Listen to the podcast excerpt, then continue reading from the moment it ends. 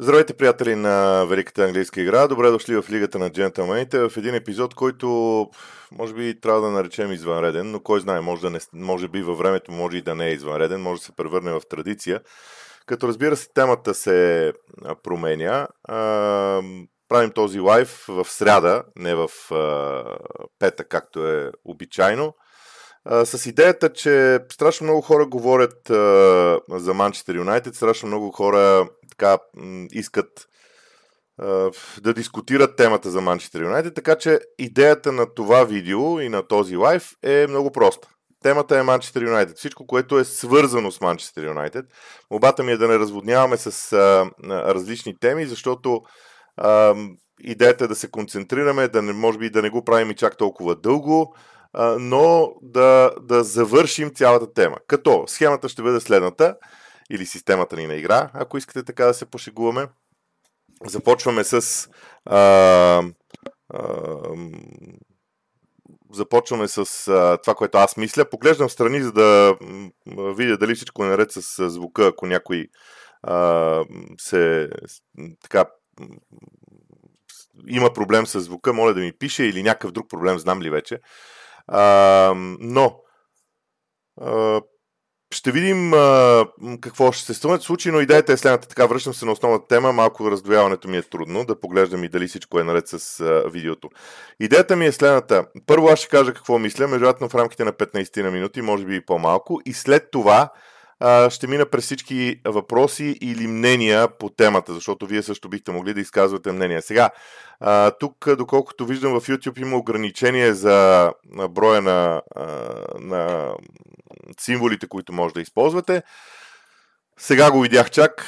Ако мога да го променя, ще го променя за следващия подобен случай. Така, защо темата Манчестър Юнайтед е а, толкова, толкова важна и а, какво всъщност а, се случва, бих искал да, да кажа в а, този момент.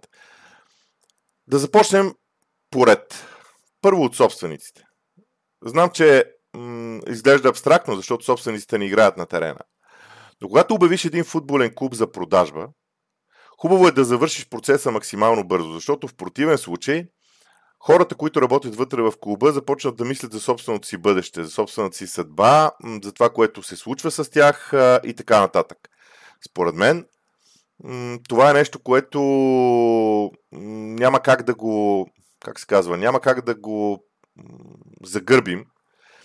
И когато този процес на продажба на Man продължава толкова дълго време, колкото в момента, страшно дълго време, струва ми се, че няма как там да не погледнем като една от основните причини. Какво имам предвид?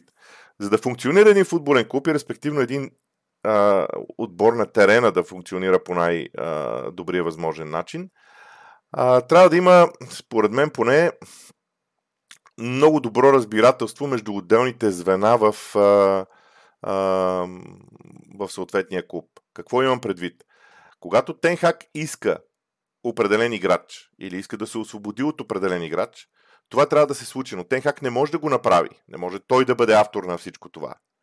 Трябва да му се помогне. Именно иерархичността и начина на управление в това отношение е много важен. Гари Невил има навика така в своите изявления непрекъснато да гледа към собствениците и аз съм съгласен, че в много отношения това е така. Може би е малко преекспонирано заради личното му мнение, но всеки човек, всеки привърженик на Манчестър Юнайтед вероятно си има своите а, идеи за това, но е факт, че едва когато се оправи начина на функциониране на иерархията в един футболен клуб, който и да е той, няма значение дали е Манчестър Юнайтед или някой друг, едва тогава нещата се получават лесно. И в тази връзка тук аз намирам вината на собствениците. Те обаче няма да се променят. Те купиха Манчестър Юнайтед преди много години, за да печелят пари от това и до този момент го правят. Дали наистина искат да се разделят с клуба или имат други идеи в главата си, никой не знае. Или поне аз не знам. Може би има хора, които знаят. Но това е темата със собственици. Те са важни. Без никакво съмнение са много важни. На второ място. Самия менеджер.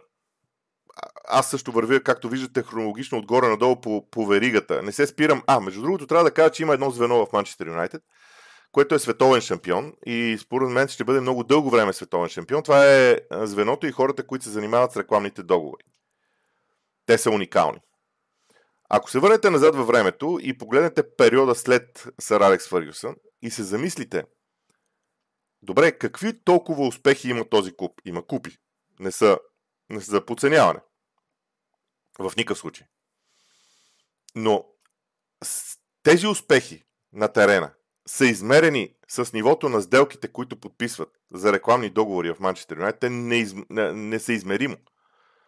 Просто това отношение те са уникални, за което мога само да кажа, че а, дец вика, той български израз е шапка им свалям, но това е малко. Успеваемостта им в тази посока е умопомрачителна. А, без никакви проблеми. Без никакво съмнение. Стигаме до менеджера, Ерик Тенхак.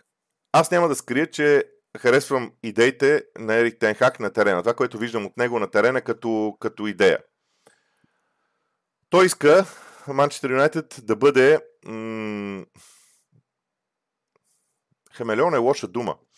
А, иска Манчестър Юнайтед да може да, да играе по всякакъв начин. Тоест, да нямаш един стил на игра.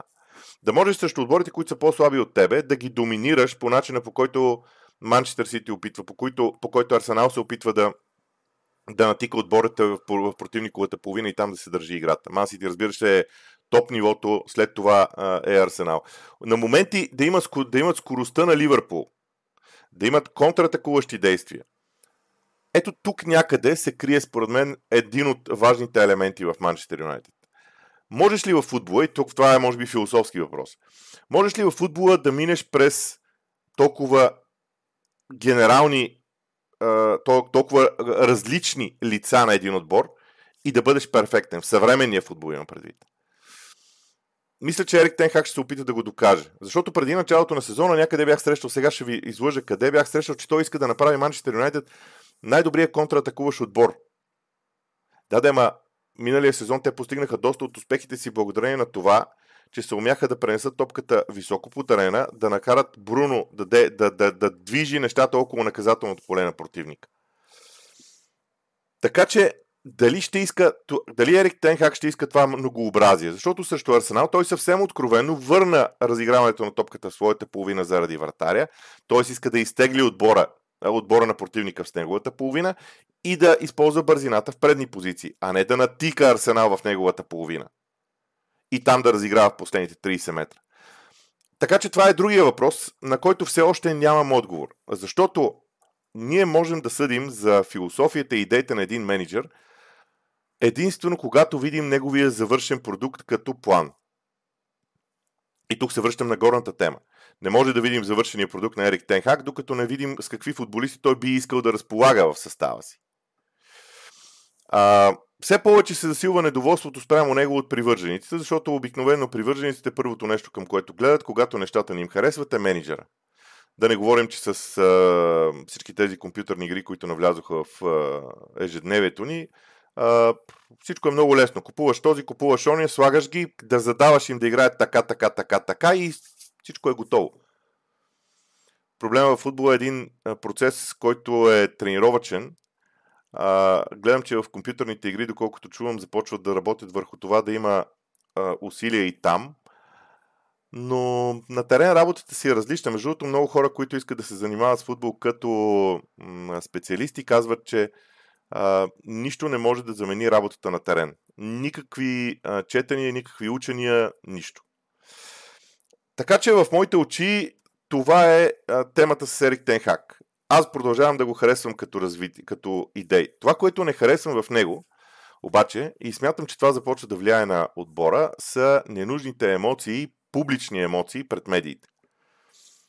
Нямаше абсолютно никаква нужда, абсолютно никаква нужда да се казва публично това с а, Санчо. Може да се справиш с този проблем вътрешно без абсолютно никакъв проблем. Няма нужда да го обявяваш на хората, за да оправдаваш себе си. Окей, моментът е тежък загубиха с гол в последната минута срещу Арсенал, това е емоционално труден момент. Така че за мен а, тези неща не са окей okay в Ерик Тенхак. Сега да се усъмняваш в линията на, на засадата на Вия Яра, това не е... Това излъчва а, някаква неувереност, която аз мятам, че Ерик Тенхак не бива да има. Но ако наистина я има, тогава, наистина, тогава пък човек може да се замисли за нещата, които се случват вътре в а, клуба. Стигаме до играчите. Неминуемо ще стигнем до там.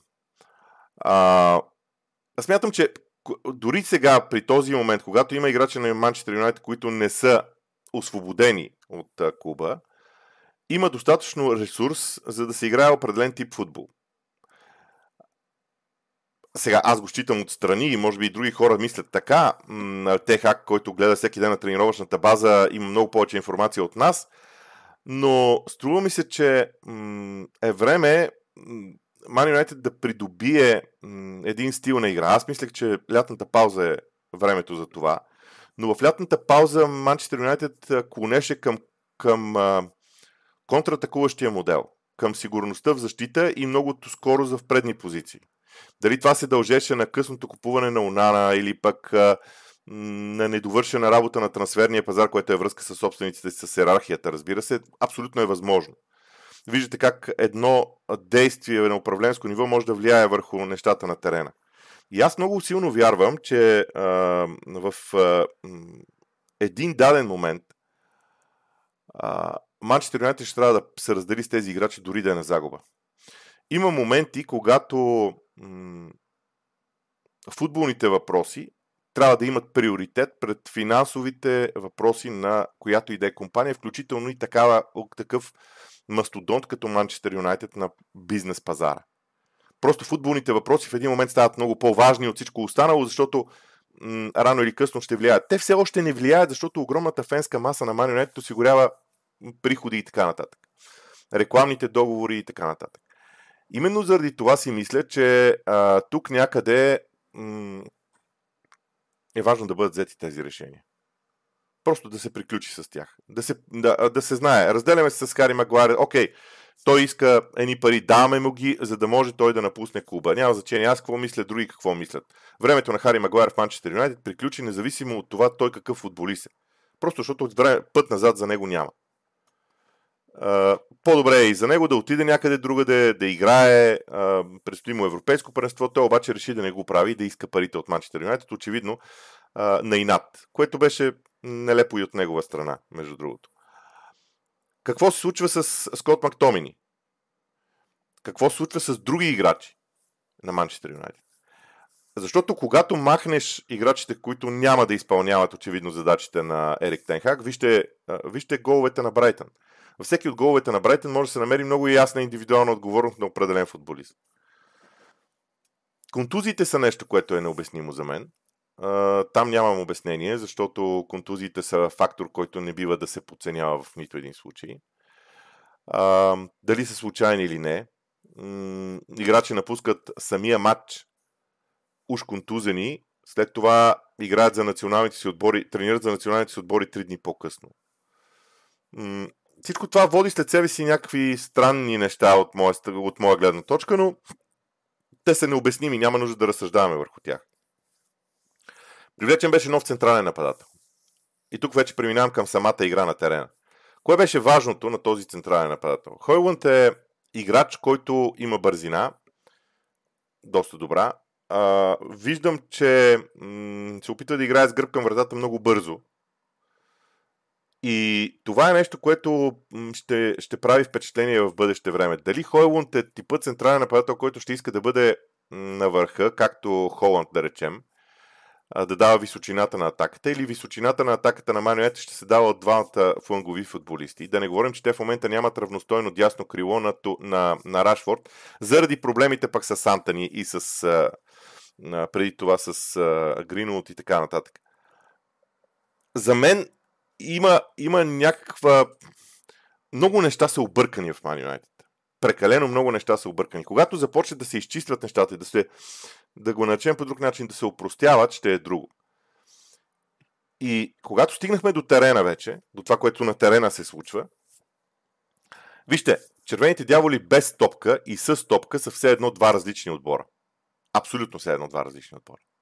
Когато те имат владението на топката, те могат да направят много неща. Могат да вкарат голове, защото в тях има голове. В играта им има голове.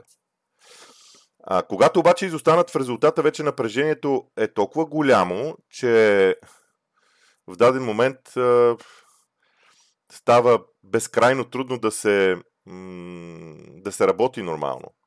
И за това а, те реагират нервно, както беше и срещу Брайтън. Те и с Nottingham Forest реагираха нервно, но имаха цял матч да го обърнат като двубой. И именно това е нещо, което, за което аз а, а, друго е доста голям проблем. А именно, не може Бруно да съпроводи играч на Брайтън от центъра на терена до наказателното поле, да е разликата между двамата да е нон-стоп 2 метра. 2 метра, 3 метра, това, са, това е едно допълнително усилие. Допълнително усилие, което касае характер и хъс. И точно този човек да отбележи гол. Мисля, че беше третия за Брайтън. И това не въжи само за Бруно, да не мислите, че говоря само за него. Колко неща вършат без топка Рашфорд, Бруно. А, всички казваме, Казамиро е изгубен в средата на терена и аз наистина съм потресен от, това, от неговата ефективност. Но ако човек се замисли какво правят хората около него. Последният матч беше сложен Мактомини близо до него, но Мактомини няма добър синхрон с хората около себе си и съответно стои далеч от хората. Мисля, че пак при този трети гол топката мина под него вляво. Той ръкомахаше в страни. Между другото, погледнете епизода от понеделник, който е в V-Box. Там съм развил цялата тази теза. А, така че за мен а, играта с топка и играта без топка много драстично се различават в Манчестър Юнайтед и когато въпросът без топка бъде решен по някакъв начин, вероятно ще пострада атаката. Тоест, ако примерно влезе Амрабат да играе а, като опорен полузащитник Каземиро а, или като шестица, а, Каземиро излезе малко по-напред, за да играе заедно с Бруно един до друг, защото Каземиро би могъл да бъде креативен. Мейсен Маунт отиде в дясно, примерно. Тогава нещата може и да изглеждат по-добре, защото ще има хора, които да помагат в играта без топка в предни позиции. Да не говорим, че защитата на Man United като защит, като център на защита не е това, което трябва да бъде. И тук а, а, нещата са м- много м- така ключови, а именно индивидуалностите. Защото Рафаел Баран беше купен а, заедно с Лисандро Мартине, за да оформят новата двойка централни защитници. Но ми се струва, че и те не са решението. Освен това, финален аспект и започвам да отговарям на въпросите, защото гледам, че хората питат. Аз уточних в началото каква ще бъде процедурата. Та идеята е, че нещата свързани с покупката на играчи. Купуват се играчи, които са готови в зряла възраст. Не се купуват играчи за бъдеще. А каква промяна ще е тогава? Ако искате да, направи, ако искате да се направи тотална промяна, трябва да се купят футболисти, които да, са в развитие, да могат да, да се развиват те първа. Средна възраст 28 години или 28 години и възраст на футболист, който се купува, той се купува за резултати сега и веднага и в следващите два сезона. А според мен Манчестър Юнайтед има нужда от друг тип промяна в а, поведението и менталитета а, на хората. Общо взето това е почти всичко, което се сеща в началото да го да кажа. А, сега ще започна с, да мина през всички въпроси дано да, да, да успея. Атанас Георгиев, какво мислиш за тактиката на Тенхак да пресира Брайтън, знайки, че те са убийствени на контратака, вместо да им дават топката, те да грешат? И трябваше ли Юнайтед да вземе класен нападател, а не зелен? А, аз съм много за профила на новите футболисти, в която и да е зона, да имат профила на Хойлунд. Млади, играли в елитно първенство, а, които да имат съответните качества и характеристики. Ами, сега, колкото до тактиката на също Брайтън, ами Манчестър Юнайтед получи головете си, когато Брайтън имаше топката, а те пресираха Брайтън, защото ако оставиш Брайтън да разиграва така или иначе, ще имаш проблем. Пуснете си пак трите гола. В трите гола има различен вид игра на червените дяволи без топка. Пресирането беше по-скоро идеята беше в средата на терена да се случи, но не се случи. Първия гол е доказателство за това. Ман Юнайтед са подредени в средната третина, но Брайтън така разиграва между линиите, че извади свободно пространство в зоната на Лисандро Мартинес, който беше изтеглен в предни позиции. Оттам тръгна атаката през фланга, топката мина през фланга, влезе в същата тази зона на Лисандро Мартинес и бе центрирана. Така че Ман Юнайтед не пресира само високо. Проблема е, че Ман Юнайтед не можа да се оправи с разиграването на Брайтън, независимо в коя зона. Паката нас Георгиев. Всъщност само да кажа, че Синк 2-3-2 играчите водят хорото. Да, така е. По принцип играчите винаги са виновни. Винаги са виновни. Атанас Георгиев. А, проблема на ръководството ли е или слабия менеджмент и играчи? Кое натежава на везната? Аз не би ги сложил точно на везна, защото е много сложно това да се случи. Много трудно това да се случи.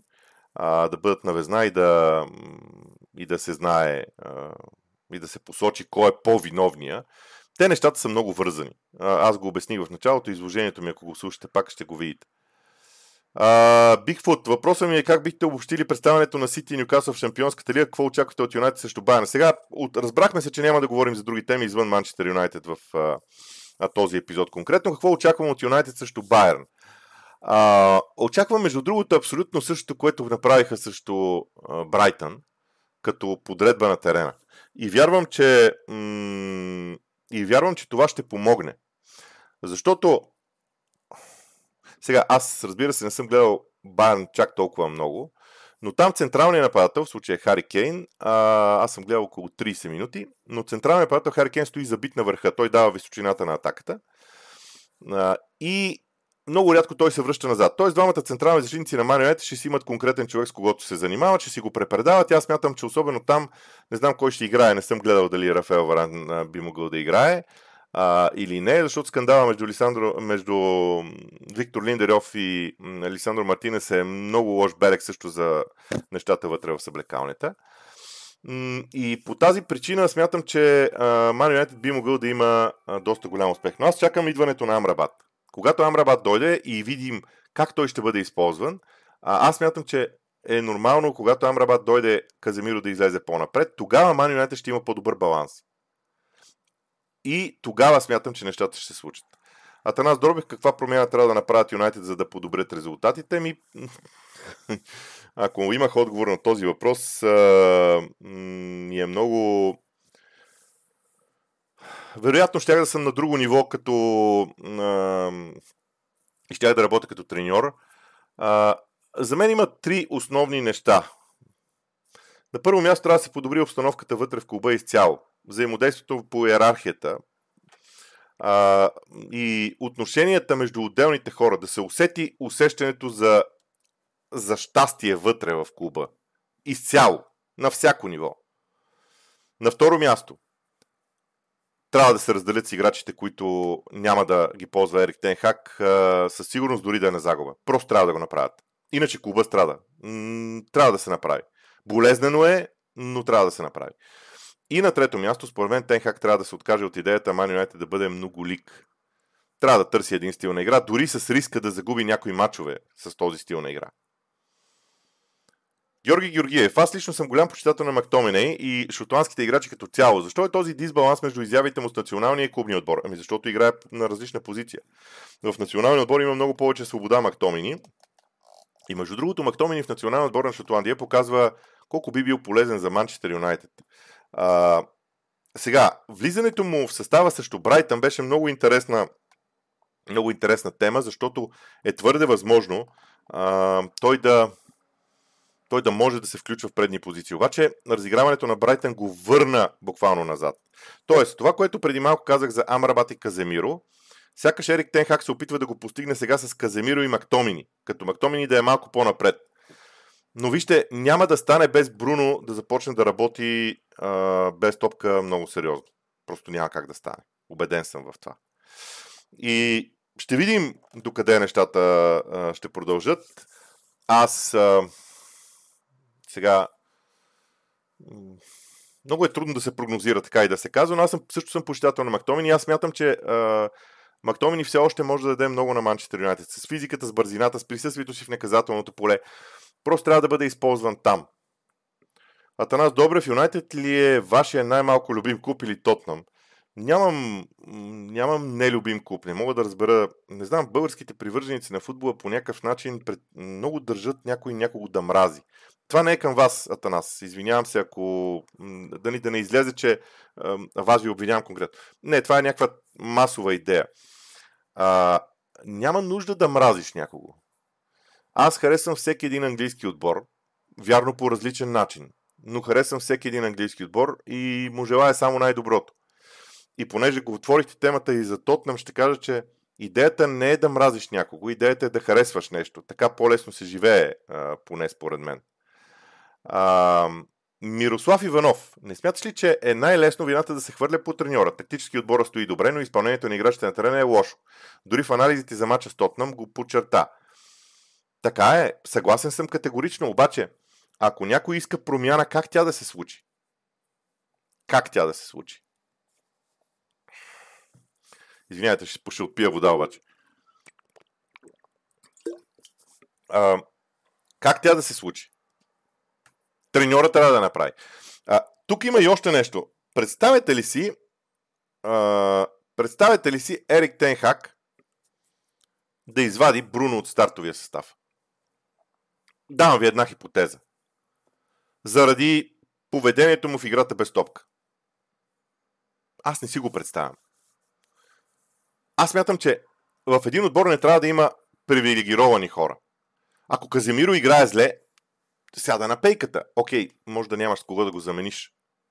С което съм съгласен. Но съм съгласен, Мирослав. Да, не може всичко да се вкарва върху треньора. Рола, проблема е Хари Магуайр, то е ясно, но смятате ли, че не е само той, е още един-двама футболисти? Добре, Хари Магуайр беше контузен срещу Брайтън. Какво направи? Какво, а, как, какво а, се случи без него? Аз съм, аз съм на мнение, че Хари Магуайр е проблем. Вие знаете, всички знаят колко съм защитавал Хари Магуайр като футболист, като футболни качества. Но е ясно, че между него и Манчестър Юнайтед вече няма да се получи. Точката, от която тази връзка, образно казано, може да се възстанови, отдавна, отдавна е премината. Той е добър футболист, просто трябва да отиде да играе някъде другаде и да го покаже. Не знам. Според мен не е толкова лесно да се каже, че един-двама играчи са проблем.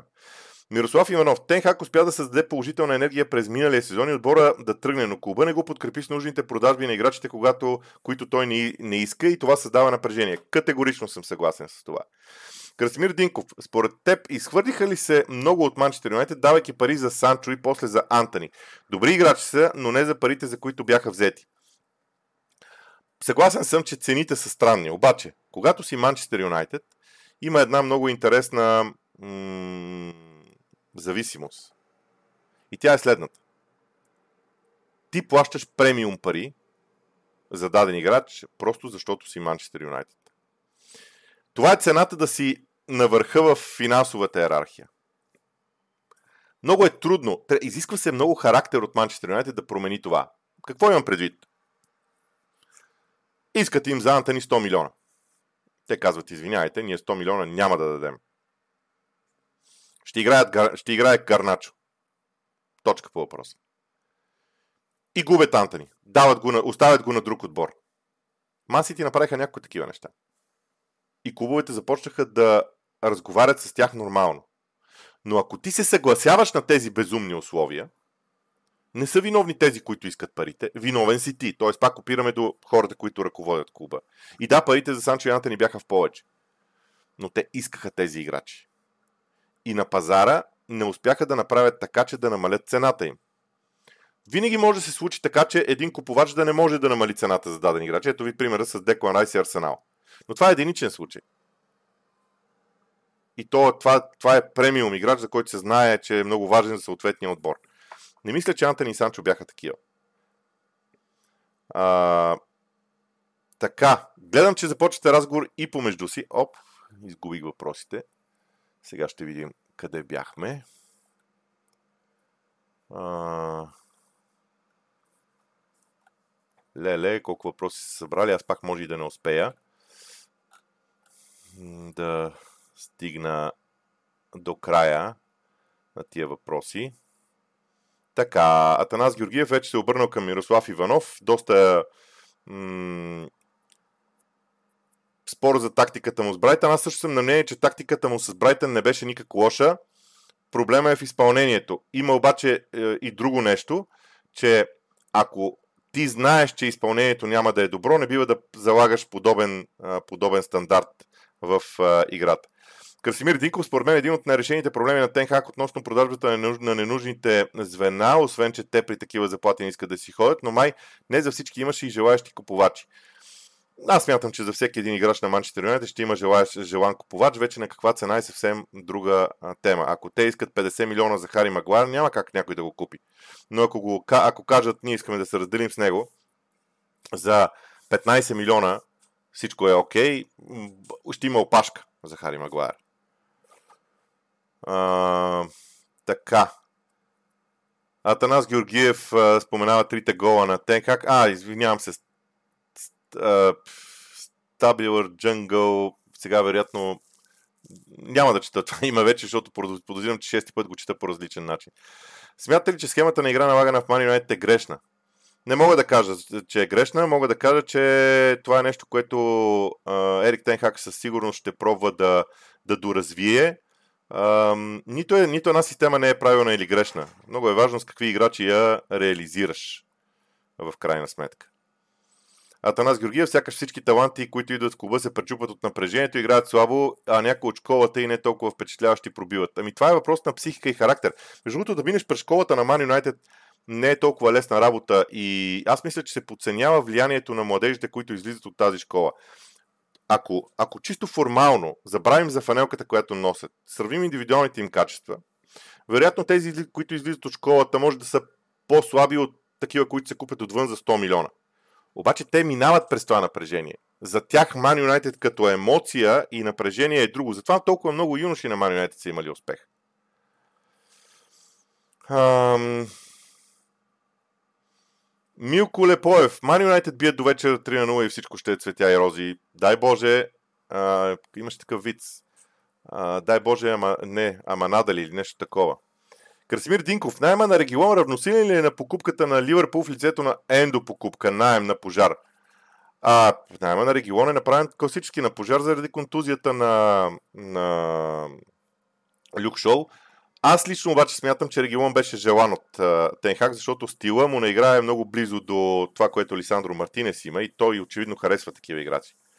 Втори въпрос. Защо Тенхак слага Бруно Фернандеш на дясното крило при положение, че никакъв го няма там и всяка атака минава през Рашфорд на лявото? Вижте, Бруно нито един път не е играл на дясното крило. Това, че в схемите в началото колегите от Англия го изписват в дясно, няма нищо общо. Те го правят по навик.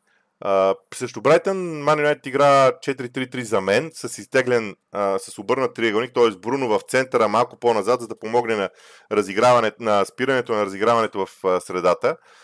Uh, някой казва, че са играли с ромп, възможно съм, uh, възможно е да, възможно е категорично да, а, а, да приема, че игра, си играли с ромп. На мен ми се струва, че, че е 4-3-3 с двама нападатели, които да влезат в полупространствата и да спират а, изнасянето на топката на Брайтън от втори и четвърти коридор и Бруно между тях, но малко по-назад. Така че Бруно не е играл като крило. В никакъв случай.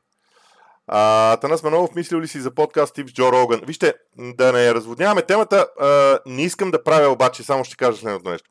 Не искам да правя подкаст ей така по принцип този подкаст има специална задача а, да говори с супер конкретни неща за футболни матчове, а, преимуществено от Англия. Ако тръгна да правя друг подкаст, ще го направя друг подкаст, за да не ги бъркам, но аз не съм привърженик на тези общите разговори. А, да, има условия за днешния подкаст, наистина. Така, Георги Стратиев, за мен началото на сезона не е толкова лошо, колкото всички го а, изкарват. Мачовете срещу възродения Тотнам, гост на Арсенал, домакини на изключително подготвени отбор на Брайтън си е тежка програма. Формално е така. Друг е въпрос дали на Man United тежката програма трябва да е оправдание. И дали целите, които имаше Man United преди началото на сезона са такива. Като гледам въпросите, само ще кажа, че ще карам до 1 часа, т.е. 1 час. Надявам се да стигна до възможно най-много. А, Киро Бояджиев, проблемите идват от Глейзърс и тяхната несигурност. Това съм склонен да се съглася. А, Марио Маринов, още един човек, който смята, че Марио до вечера бият 3 на 0. Пожелавам го съвсем искрено. А, Асен Милушев. Според мен Марио им трябва време. Минали сезон беше с тежко начало, на една още не се е адаптирала, контузиите в последно време изобщо не помагат. Важното е Тенхак да работи спокойно. Съгласен съм. Георги Стратиев тук продължава темата си. В следващите 7, а, ако в следващите 7 мача не се вземат поне 5 победи, вече може да се говори за криза. Мисля си, че все пак а, че след като се върнат повечето футболисти от контузии, отборът ще стане много опасен за всички. А, добре, интересна тема. Отварям, за да погледна какво е положението с а, а, програмата на Manchester United, защото не я знам на Изус. Наистина. А, ще стане сравнително бързичко, обещавам. А, какво означават следващите 7 мача? Вероятно говорите за Висшата лига. Така, а, Бърни гости. Хубав матч за спечелване. Кристал Палас у дома също. Брентфорд у дома. Добър матч за печелене. Шефът Юнайтед навън. Също добър матч. Мансити у дома. Интересно. Фулъм гост. Интересно. Дали станаха вече 7? Един, два, три, четири, пет е този. Петия е с Фулъм гост. Шестия е Лутън у дома. Седмия е Евертън като гост. Да, окей, съгласявам се. Наистина тези 7 двубоя във Висшата лига биха били ако се спечелят особено, или примерно от 7 мача от 21 възможни точки се вземат 19, това ще бъде различно. Боби би ли разяснил малко повече какво очакваш да се промени в бъдещето на Брайтън? Не, за други отбори, освен Man тук няма да говорим. Аз започвам да се ориентирам към това, че всяка сряда такъв епизод би могъл да има своята стойност. Фенове сме на най-големите врагове на процеса. Всеки говори как трябва време, но когато няма резултати се започват уволненията, соченето с пръст върху играчите и така нататък. Николай Колев, как смяташ, че трябва да се справят футболисти и треньори с агенета на медии и фенове? Ами не знам. С търпение. Шефовете на клуба трябва да поемат отговорност и да кажат ние смятаме, че бъдещето е това. Точка по въпроса. Александър Вутов смята, че проблема е Тенхак. И това принципно е възможно. Веделин Кръстев, все още ли мнението ти за ден как е, че е добър треньор? Започва да се виждат много слабости тактически и при мен менеджмент. След това, след толкова похарчени пари. Според мен слабости тактически не се виждат. Не мисля, че са слабости това. Не бъркайте, не бъркайте замисъла с изпълнението. Двете неща са различни. Според мен тактически Ерик Тенхак се подготвя много добре за мачовете, включително и този с Брайтън. А, изпълнението на терена. Сега, Тенхак ли да влезе и да накара Бруно да гони човека си до наказателното си поле 30 метра и да направи едно допълнително усилие да влезе пред него? Бруно ли да направи така, че Лисандро Мартинес, когато гони Дани Уелбек до неговата половина, да прецени кога трябва да го остави, а не да го гони до края и да се спре на едно място и след това зоната да мине през него? Не съм много съгласен. А, пак казвам, други теми, освен Манчестър Юнайтед, днес няма да дискутираме. Прекалено много отдел... а, Кирил Кръстев, прекалено много отделни проблеми се натрупаха на Ерик Тенхак за година и половина. Клоп и Пеп получават оперативна подкрепа в клуба, но не и Ерик Тенхак. Склонен съм да, да поспоря за Клоп. За Пеп няма, няма съмнение, но вижте, и Клоп, и Пеп са си я заслужили. Аз не мисля, че м- тази подкрепа се дава даром. Тя се заслужава. Сега, има, една, има един слух, че личният менеджер на, на Ерик Тенхак взима твърде голямо влияние върху трансферите на Man United. Не знам.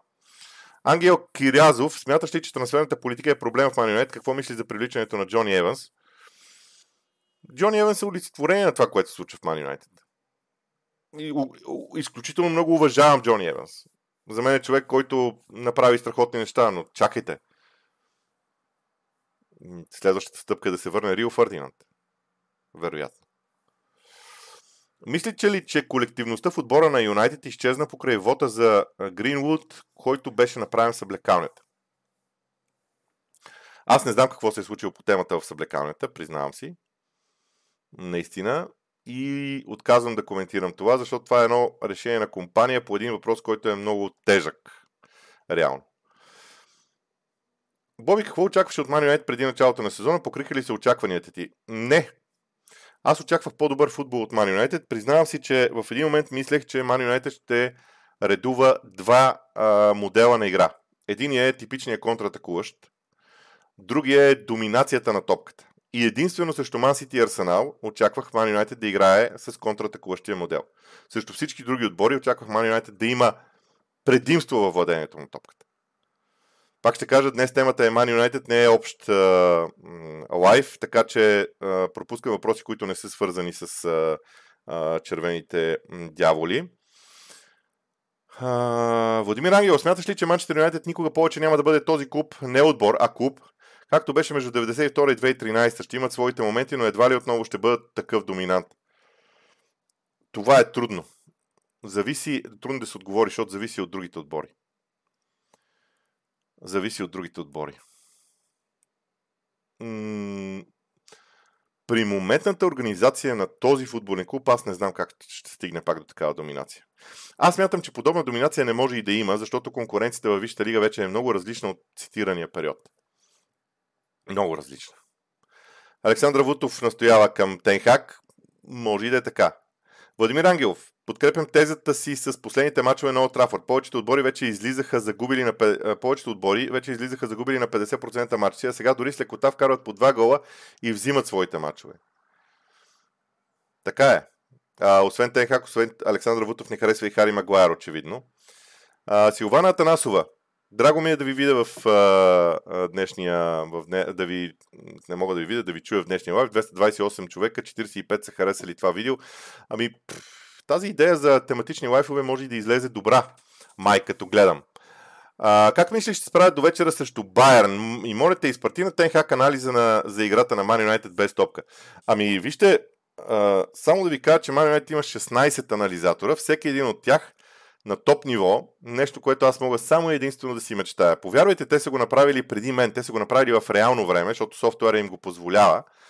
Направили са го в реално време и са му го показали. Още на почивката са му показали някои неща.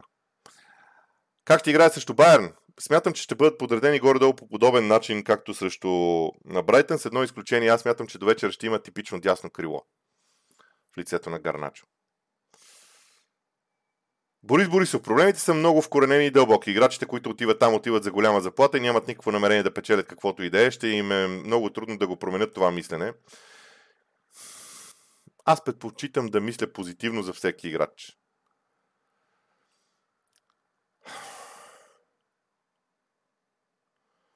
Аз знам много добре за проблемите с звука, работиме по въпроса и ще ги оправя. Пак съм казал, ако някой не ме харесва такъв какъвто съм, свободни сте да не гледате канала.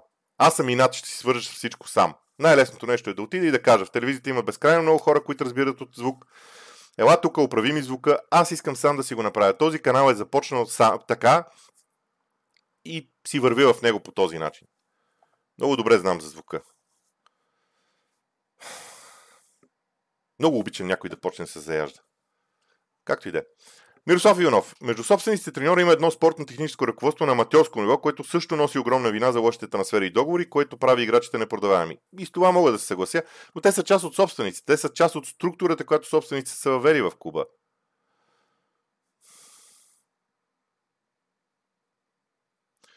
Ами случва се, че нито футболисти, нито менеджер са толкова добри, колкото всички свързани с Юнайтед ги изкарват. Ами сега не знам дали е точно така, но аз мятам, че има, в Юнайтед има много качествени хора. Теодор Гетов, най-големият проблем на Man United е, че собствениците виждат клуба по-скоро като маркетингов продукт, не като футболен клуб, който да бъде доминиращ сериен победител на футболния терен. Мога да се съглася. А, Александър Вуто продължава с упреците към те, как вече и към Санчо. Това вече съм съгласен, аз дори го казах. Наско Тренев. Другото нещо, струва ми се е доста странно това натрупване на контузии в отбора. 10-11 контузии в рамките на месец. Два не е нормално за мен. Има обаче такива моменти. Между другото, преминаването на океана за подготовката може би попречи на, на, на, на, на отбора. Токи Байков сега е време само за футбол. Браво! Не разбрах. Красимир Дянков, сега ми хрумна тема за следващ такъв лайв Брайтън и как чайките се превръщат в топ 5 на най-добрите ръководени отбори. Не, като ръководство на Брайтън, те са най-добрият отбор в света. Няма друг отбор, който да ръководи толкова добре. Това, което а, а, другите направиха, а, не го е, това, което Брайтън прави, наистина е уникално. А, разбрах за звука. Няма нужда да го повтаряте. Как ще промени играта на Софияна Амрабат? Аз го казах в а, изложението си. Очаквам Софияна Амрабат да избута напред а, играта на Каземиро. Йордан Георгиев. А, за Man им трябват устат и емоционален тренер като Конте и след това ще дойде промяната в клуба. Като цяло проблема е цялостен от собствениците до играчите. Това е интересно. Не знам доколко един играч, един човек като Конте, който пък е толкова изискващ от собствениците. Само си представете Конте да изисква от Ман Юнайтед, защото в Тотнам Конте знаеше, че няма пари. А в Челси имаше пари, Конте изискваше определени играчи, те не му ги дадоха. Представете си в Ман Юнайтед Конте да изисква да си купи най-добрите играчи, които са за статута на Ман Юнайтед и собствениците му кажат, бе ти лут ли си? И какво ще се случи после? Наистина може да се окаже, че проблема е Тенхак, колкото и да не е приятно. Харесвам, а, Йордан Георгиев, харесвам Рашфорд, но е много слаб тези мачове. Да пускаш Марсиал на Холанд беше тотален фарс и даже има клипове с реакции на публиката. А, обяснението обаче е, че Марио иска да вкарат Холанд бавно и постепенно в игра, защото в противен случай рискуват да се контузи. И ако е така, ако това е обяснението, аз мисля, че е нормално. Ха, Накиса. Реално Ман Юнайтед или Челси са в по-голяма беда? Не знам. Според мен проблема в Ман Юнайтед и в Челси горе-долу има един характер. Начина на управление. Детайлите надолу са различни, но начина на управление е един и същ. Тоест, собствениците имат някаква идея за управление, която е различна от строго футболната. Петър Петаков. Възможно ли е според теб в Юнайтед проблема с многото контузии да произлиза от прекалено претоварване на играчи в тренировъчния процес на Карингтън? Докато не видим какво се случва на тренировъчния процес, не мога да кажа, обаче вижте.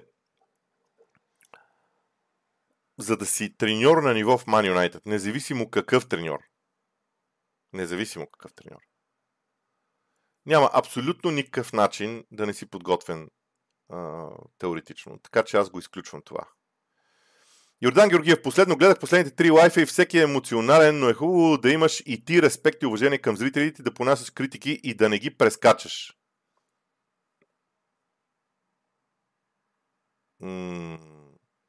Да не ги прескачам. Да не прескачам човек, който обижда колегите ми. Това не е критика, това е обида. Нямам проблем с критиката. Но когато някой обижда колегите ми, не само, ще бъде прескачан, той ще бъде игнориран за дълго време. Обиждайте мен колкото искате, както искате. Едно е критика, друго е обида. Има много ясна разлика между двете неща. Освен това най-мраза е някой да ми се подмазва в социалните мрежи, някой да обяснява колко харесва мен, след което да говори глупости за колегите ми. Няма да позволя колегите ми да бъдат обиждани под никаква форма. Който си позволи, ще бъде игнориран в този канал. И това ще бъде факт за винаги. Има някои неща, които са non-negotiable, ето я досах се. Има някои неща, по които няма да слеза. Има линия, която няма да прескоча. Обидите към колегите са това. Александър Вутов, излезе ли топката при отменения гол срещу Брайтън? Ми според мен излезе. Според мен излезе. Георги Стратиев, отделно от всички, играта срещу Арсенал до първия гол на Брайтън, играта срещу Арсенал и до първия гол на Брайтън беше повече от добра. Имаше агресия, положение, удари от дистанция, бързи атаки с едно докосвено, но след гола на Лъбек изчезна. Не мога да се съглася за целия матч срещу Арсенал. Мога да кажа, че имаше периоди в матча в Арсенал, където играта беше добра. Особено първото по време. Не целият матч обаче. Иначе съм съгласен, че изведнъж играта на Юнайтед изчезва. Милен Георгиев. Ман остана в 2013. Любимия ми клуб е но любими ми купе, но сме на светени години от Сити. Според вас в Глейзърс ли е проблема, както каза и Роналдо в интервюто при а, ПМ? Пирс Морган. Не мисля, че проблема е на едно място. Не мога да кажа, че проблема е на едно място. А... Любомир Милошев. Не смяташ ли, че Юнайтед са прекалено слаби в защита? Говорим за средата и отпред, но отзад е зле положението. Не далете отбора. Не далете отбора. Целият отбор разиграва топката и играе в нападение, целият отбор играе в защита. Академията Вай Таланти, това е много важно. Да, предимно обаче атакуващи играчи. Забележете. Да. Сега опитвам да се сетя за защитник излязъл от Академията на Ман Юнайтед. Асен Милшев, възможно ли е Тенхак да подходи като конте към Сон с Каземиро, да го остави един-два мача на пеката и да го предизвика, защото Каземиро наистина не е същия човек. Проблема, Проблема е, че в моето мнение е, че Каземиро не е виновен. Проблема е са хората около него. Та той има вина, защото всеки един, който е на терена, носи отговорност за представянето си на игрището. Но ми струва, че не е само той, в крайна сметка. Пим Хенд, за съжаление, не мисля, че Глейзърс искат да подобрят каквото и да е. Парите вървят дори и без успех и тъжно е единствено за нас, феновете. И с това мога да се съгласа. А, пак казвам, темата е Манчестър Юнайтед. Наско Тренев и тези свободни пространства, които се оставят господин Борисов в дефанзивната и защитна линия, им изяждат главата, като не веднъж ще казвал самия ви и показвал, трябва да четеш играта на противника. Сигурно. А, също така и Глейзер решават а, трансферите, които се осъществяват. Мнението на менеджера е на заден план, ако изобщо му се зачита такова. А, Милен Георгиев, кой може да спаси сезона за Юнайтед според теб?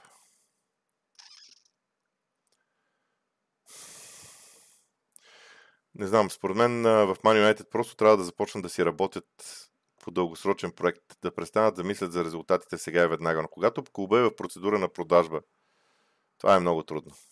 Това е много трудно. Двете неща се паднаха ужасно. Просто Глейзърс трябва да решат какво искат да правят и да приключим с глупостите. Не можеш да искаш да продаваш клуба и да го продаваш една година. Значи казваш, не искаме да продаваме, значи продаваме на 6 милиарда. Има ли такива оферти? Чакаме един месец, няма такава оферта, значи не продаваме. Ако искаме на всяка цена да продадем, това е като с всяка една собственост. Или поне така аз разсъждавам, може би бъркам. Според мен спасението за марионетите да почне да работят нормално и спокойно. Александър Вутов. Марионетите трябва да налага млади момчета, както Ливърпул прави. Вероятно. Особено, не знам, особено ако ги имат. Теодор Тодоров, очакваш ли да бъде освободен Тенхак? Не скоро, аз мятам, че Тенхак по някакъв начин ще изкара сигурност до края на процеса на продажбата на Man в едната или в другата посока. Ако има нов собственик, вероятно той ще направи така, че ще му остави някакво време и след това ще си намери свой човек, с кого да работи. А ако пък Глейзърс запазят своето място, те ще кажат, ами ние ти давахме две години, нямаме тези резултати, които искаме. Макар че сезона е още много, много рано. И така.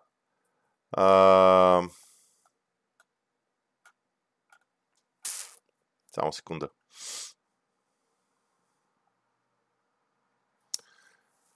Кристианът Насов миналата година Рашфорд бележеше гол след гол и критика отсъстваше. Тази година голове няма, но Рашфорд нито пресира, нито помага в защита, нито подава на нападателя. Време ли е, време ли е да постои на пеката? Но толкова погледнете, всеки един играч на Марионетите едва ли не е за пеката. Когато целият отбор не функционира, когато в една среда нещата не се получават, много е лесно да сочим с пръст индивидуалност. Аз съм противник на тази идея. Признавам си. Вали Ок, смяташ ли, че проблема на Юнайтед може да е, че минават през период на контузии? Нещо като Ливърпул 22-23, когато загуби в серия от Брайтън, Брентфорд, Улфс, тъй като липсват важни фигури. Добре, кои важни фигури липсват? Варан? Мейсън Маунт?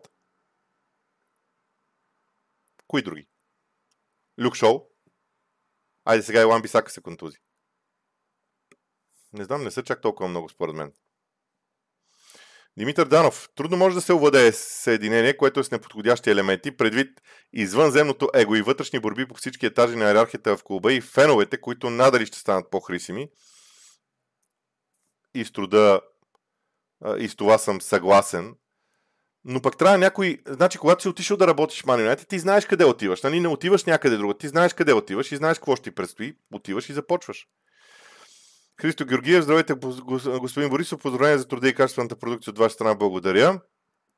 Според мен Тенхак тотално загуби контрола над играчите. От тук идва проблема с играта. А, това е другата теза, която е много важна, но за нея аз нямам достатъчно информация. Наистина, Трудно ми е да кажа дали съблекалнята е загубил или не. Не знам. Не знам. Нямам белези, че съблекалнята е загубена. Мансити взе Холанд за 60 милиона. Ми не е точно така. 60 милиона е официалната сума, целият пакет около Холанд е 180 милиона. Кристиан Атанасов беше ли прав Ралф Рагни, когато каза, че Юнайтед има нужда от сърдечни операции и 10 нови играчи? Щяха ли да работят добре съвместно Рагник и Ерик Тенхак или имаха прекалено различни виждания? Не, според мен те просто не искат... А... Има си човек, си има его Ерик Тенхак, искат неговия екип да си работи и това е нормално. А, това за 10 сърдечни операции много хубаво звучи за пред феновете. Ама 10 нови, защото сърдечната операция означава нов човек. Тоест да ги смениш всичките. Това ли трябва да е под текста? Не знам. Тихомир Генов, кога виждаш да дойде светлина в тунела за Манионет? Има ли бъдеще Тенхак в Манионет? Ще преболедува ли Манионет този период и мислиш ли, че ще вземат нови футболисти през януари?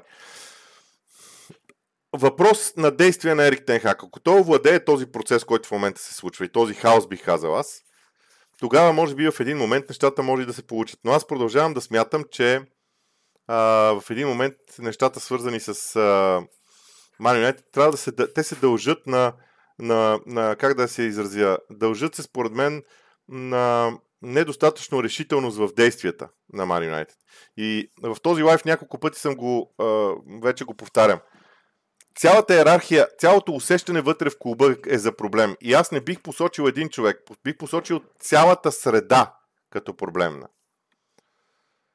А, искам да те попитам защо, защо смяташ, че Брайтън е с еднообразен стил на игра. Не. А, само за Man United говорим тук. Всичко тръгва от Глейзър и цялата им рода, обвързани с фирми за маркетинг около клуба. Името Юнайтед го ползват само за имидж и затова го превърнаха в покемон отбор отдавна. Какво да кажа? Нямам, нямам как да... Нямам как да... Нямам как да противореча на това изобщо. Синк 232. Ериксен играе прекалено дълбоко за играч с слаби защитни умения. Много голове падат от играчи, които са в неговата зона. Ами Ериксен се ползва за друго. Ползваше за друго. Трябваше сега този сезон да е вече в по-различна роля, ама нещо нещата не се получават по най-добрия а, възможен начин. А, Тихомир Генов, как ще изглежда Ман Юнайтед с Рашфорд от ляво, Хойванд в центъра и Маунт от дясно, а при Халф Амрабат опорен, опорен, Мактомини леко по-напред и Бруно зад нападателя, като Шоу влиза при Амрабат и така Мактомини отива по-напред. Добра идея, аз само бих отишъл малко по-напред. Бих оставил Мактомин и Амрабат един до друг в това формация, когато Ман Юнайтед владее топката заедно с двамата централни защитници. Другите шестима да отидат по-напред, двамата крайни бранители да осигуряват широчината и четиримата, които са в центъра, да са близо един до друг. Останалите четирима да са близо един до друг. А, но да, могат да изглеждат и така добре. Ще видим. Ако изобщо стигне до този вариант. Защото в този вариант не присъства Каземир. Фен съм от 25 години, за мен това вече не е Юнайтед. Няма го духа на отбора на емници за пари. Окей, може би малко крайно мнението, но човека има право на това. Дълго време, още от Маурини, отбора има две лица. Силни мачове, след това пълна незаинтересованост от футболистите на терена. Може ли причината да е в лошата структура и организация над менеджера? Да, нещо подобно се опитах да дам като мнение. А, така, въпросът ми е, благодаря за хубавите думи и комплименти, ама да не ги чета да губим време. Въпросът е защо Юнайтед е такава гробница за суперзвезди. И Санчо, Антони и Роналдо са тотална дупка. Защо?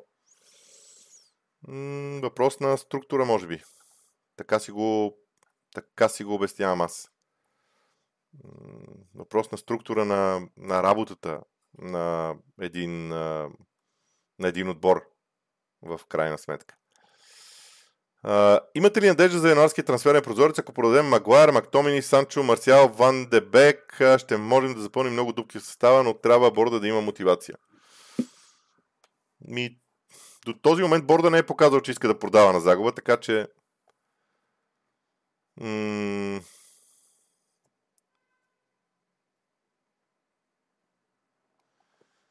Антони Якимов, поздрави за активността и продукцията на канала. Не приеме коментарите с звука на нози като заяждане. Вижда се, че докато записвате се дразниш, че не е перфектно. Имаме търпение да изпипаш нещата. Просто ще се върна назад към зума. Мислех, че искам да избягам, иска да избягам от зум като опция. Да отида в някаква програма, която няма ограничава времето, но както и да е. Атанас Добров. Махаме Ван де Бек а, и Магуайр за без пари и Марсиал продаваме Санчо за 40-50 милиона и взимаме нападател. Добре. Тък му изглеждах предишния лайф и сега гледам има лайф. Ха-ха, поздравления за канала, много е интересен. Благодаря. Туанзел е последният защитник, на когото, за когото се сещам излязъл от академията. М, да, защитниците от академията на Манионет, Пади Макнеер, ако не се лъжа. А, също Димитър Данов пък дава това мнение колко гола ще вкара Хойланд според теб този сезон, ако е здрав, защото проблемите в гърба са много опасно нещо, но като е здрав, би трябвало да стигне до 17-20 във Висшата лига. Какво да очаквам от матча им с Байерн? Това вече го говорих. Мислите ли, че има отбор, който да спре Масити да е шампион? Не говорят за темата е Man United. Ами, добре. А... Николай Трифонов. Забелязвам, че при някои от менеджерите след Сър Алекс отбора прави някакъв прогрес, след който не може да се надгради още и се тръгва пак надолу. Пример е и този сезон, в който се случват тези очаквания и след това пак се тръгва надолу. Има нещо подобно. Аз не мога да кажа на какво се дължи, но има нещо подобно и за мен ще бъде м- интересно да видим. Валентин Балакчиев. Не, всъщност тук пропуснах. Добромир Драгнев. Дали матч срещу Байерн ще покаже дали Тенхак е способен да обърне нещата в своята полза? Не мисля, че е един матч. Трябва да е поредица от матчове. А... Разбирам, че напомнението за звука не е било заяждане. Отговарям на ванката. Обаче а, така е звучи. Извинявам се за което. Ако сте бил засегнат от мнението ми, извинявам се. А, но, но така звучи. Така ми прозвуча на мен. Приемете, че аз не съм го разбрал и приемете извиненията ми за това. А... Георги Георгиев, че си почитане, не смяташ ли, че един от проблемите проблеми на Манионета Расфорд, без значение колко е гле... пазен и благотворен от Куба? Ми аз не мога да кажа, че е един човек. Наистина не мога да кажа, че е един човек. А, ето защо а, господин Милен Танев каза, че не харесва прекалено високите заплати. Трудно е за един 22-23 годишен да получава такива суби. Напрежението е голямо за толкова млад човек. Защо Тенхак не успя да види къде е проблема на отбора в матча с Брайтън? Според мен го е видял. Не е имало какво да направи. Предвид доброто начало, колко ти спаднаха очакваните за сезона, поспаднаха със сигурност. А, Борис Стефано, според теб, каква е причината да не се получават нещата с Ван Дебек? М- според мен него английски футбол не му понесе, защото не само в Юнайтед и в Евертън нещата не се получиха. Ще направите ли такъв епизод за Челси, защото там става много интересно. Следващите им 10 мача са страшно тежки. Аз лично не виждам да изкарат повече от 10 точки след като изиграят първите им 16 мача. Не обещавам да е веднага, но ще направя. А, Унана за сега оправдава ли цената си и те първо ще видим ефекта. Изглежда отборите се адаптират към неговите подавания, не, не пресират високо. Брайтън по принцип не е от отборите, които пресира високо, така че не се лъжете а, по това. Добре, мина един час. Надявам се, че а, така, тази форма на лайф тематична ви хареса. Ще правим още такива, пък може и да са по няколко теми, не само по една, но сега ми струваше, че Man United е достатъчно добър повод, за да започнем нещо подобно. Е, от мен довиждане за сега. Утре ще си има а, прогнози. Между другото, запирам, събирам смелост и прогнозите да са лайв. Ама, ама да видим там какво ще се случи. Не знам. И дали ще успея, защото там трябва да съм много бърз, за да ви дам възможност и вие да, да говорите за това, но ще видим. Утре, ще, утре по обяд ще стане ясно, както се казва, дали съм набрал достатъчно смелост и за това. Истината е, че знам, че този канал има проблеми, но истината е, че искам да го направя така, както е просто да го направя от сърце. Когато правиш нещо от сърце, понякога бъркаш. Понякога много бъркаш. Но пък аз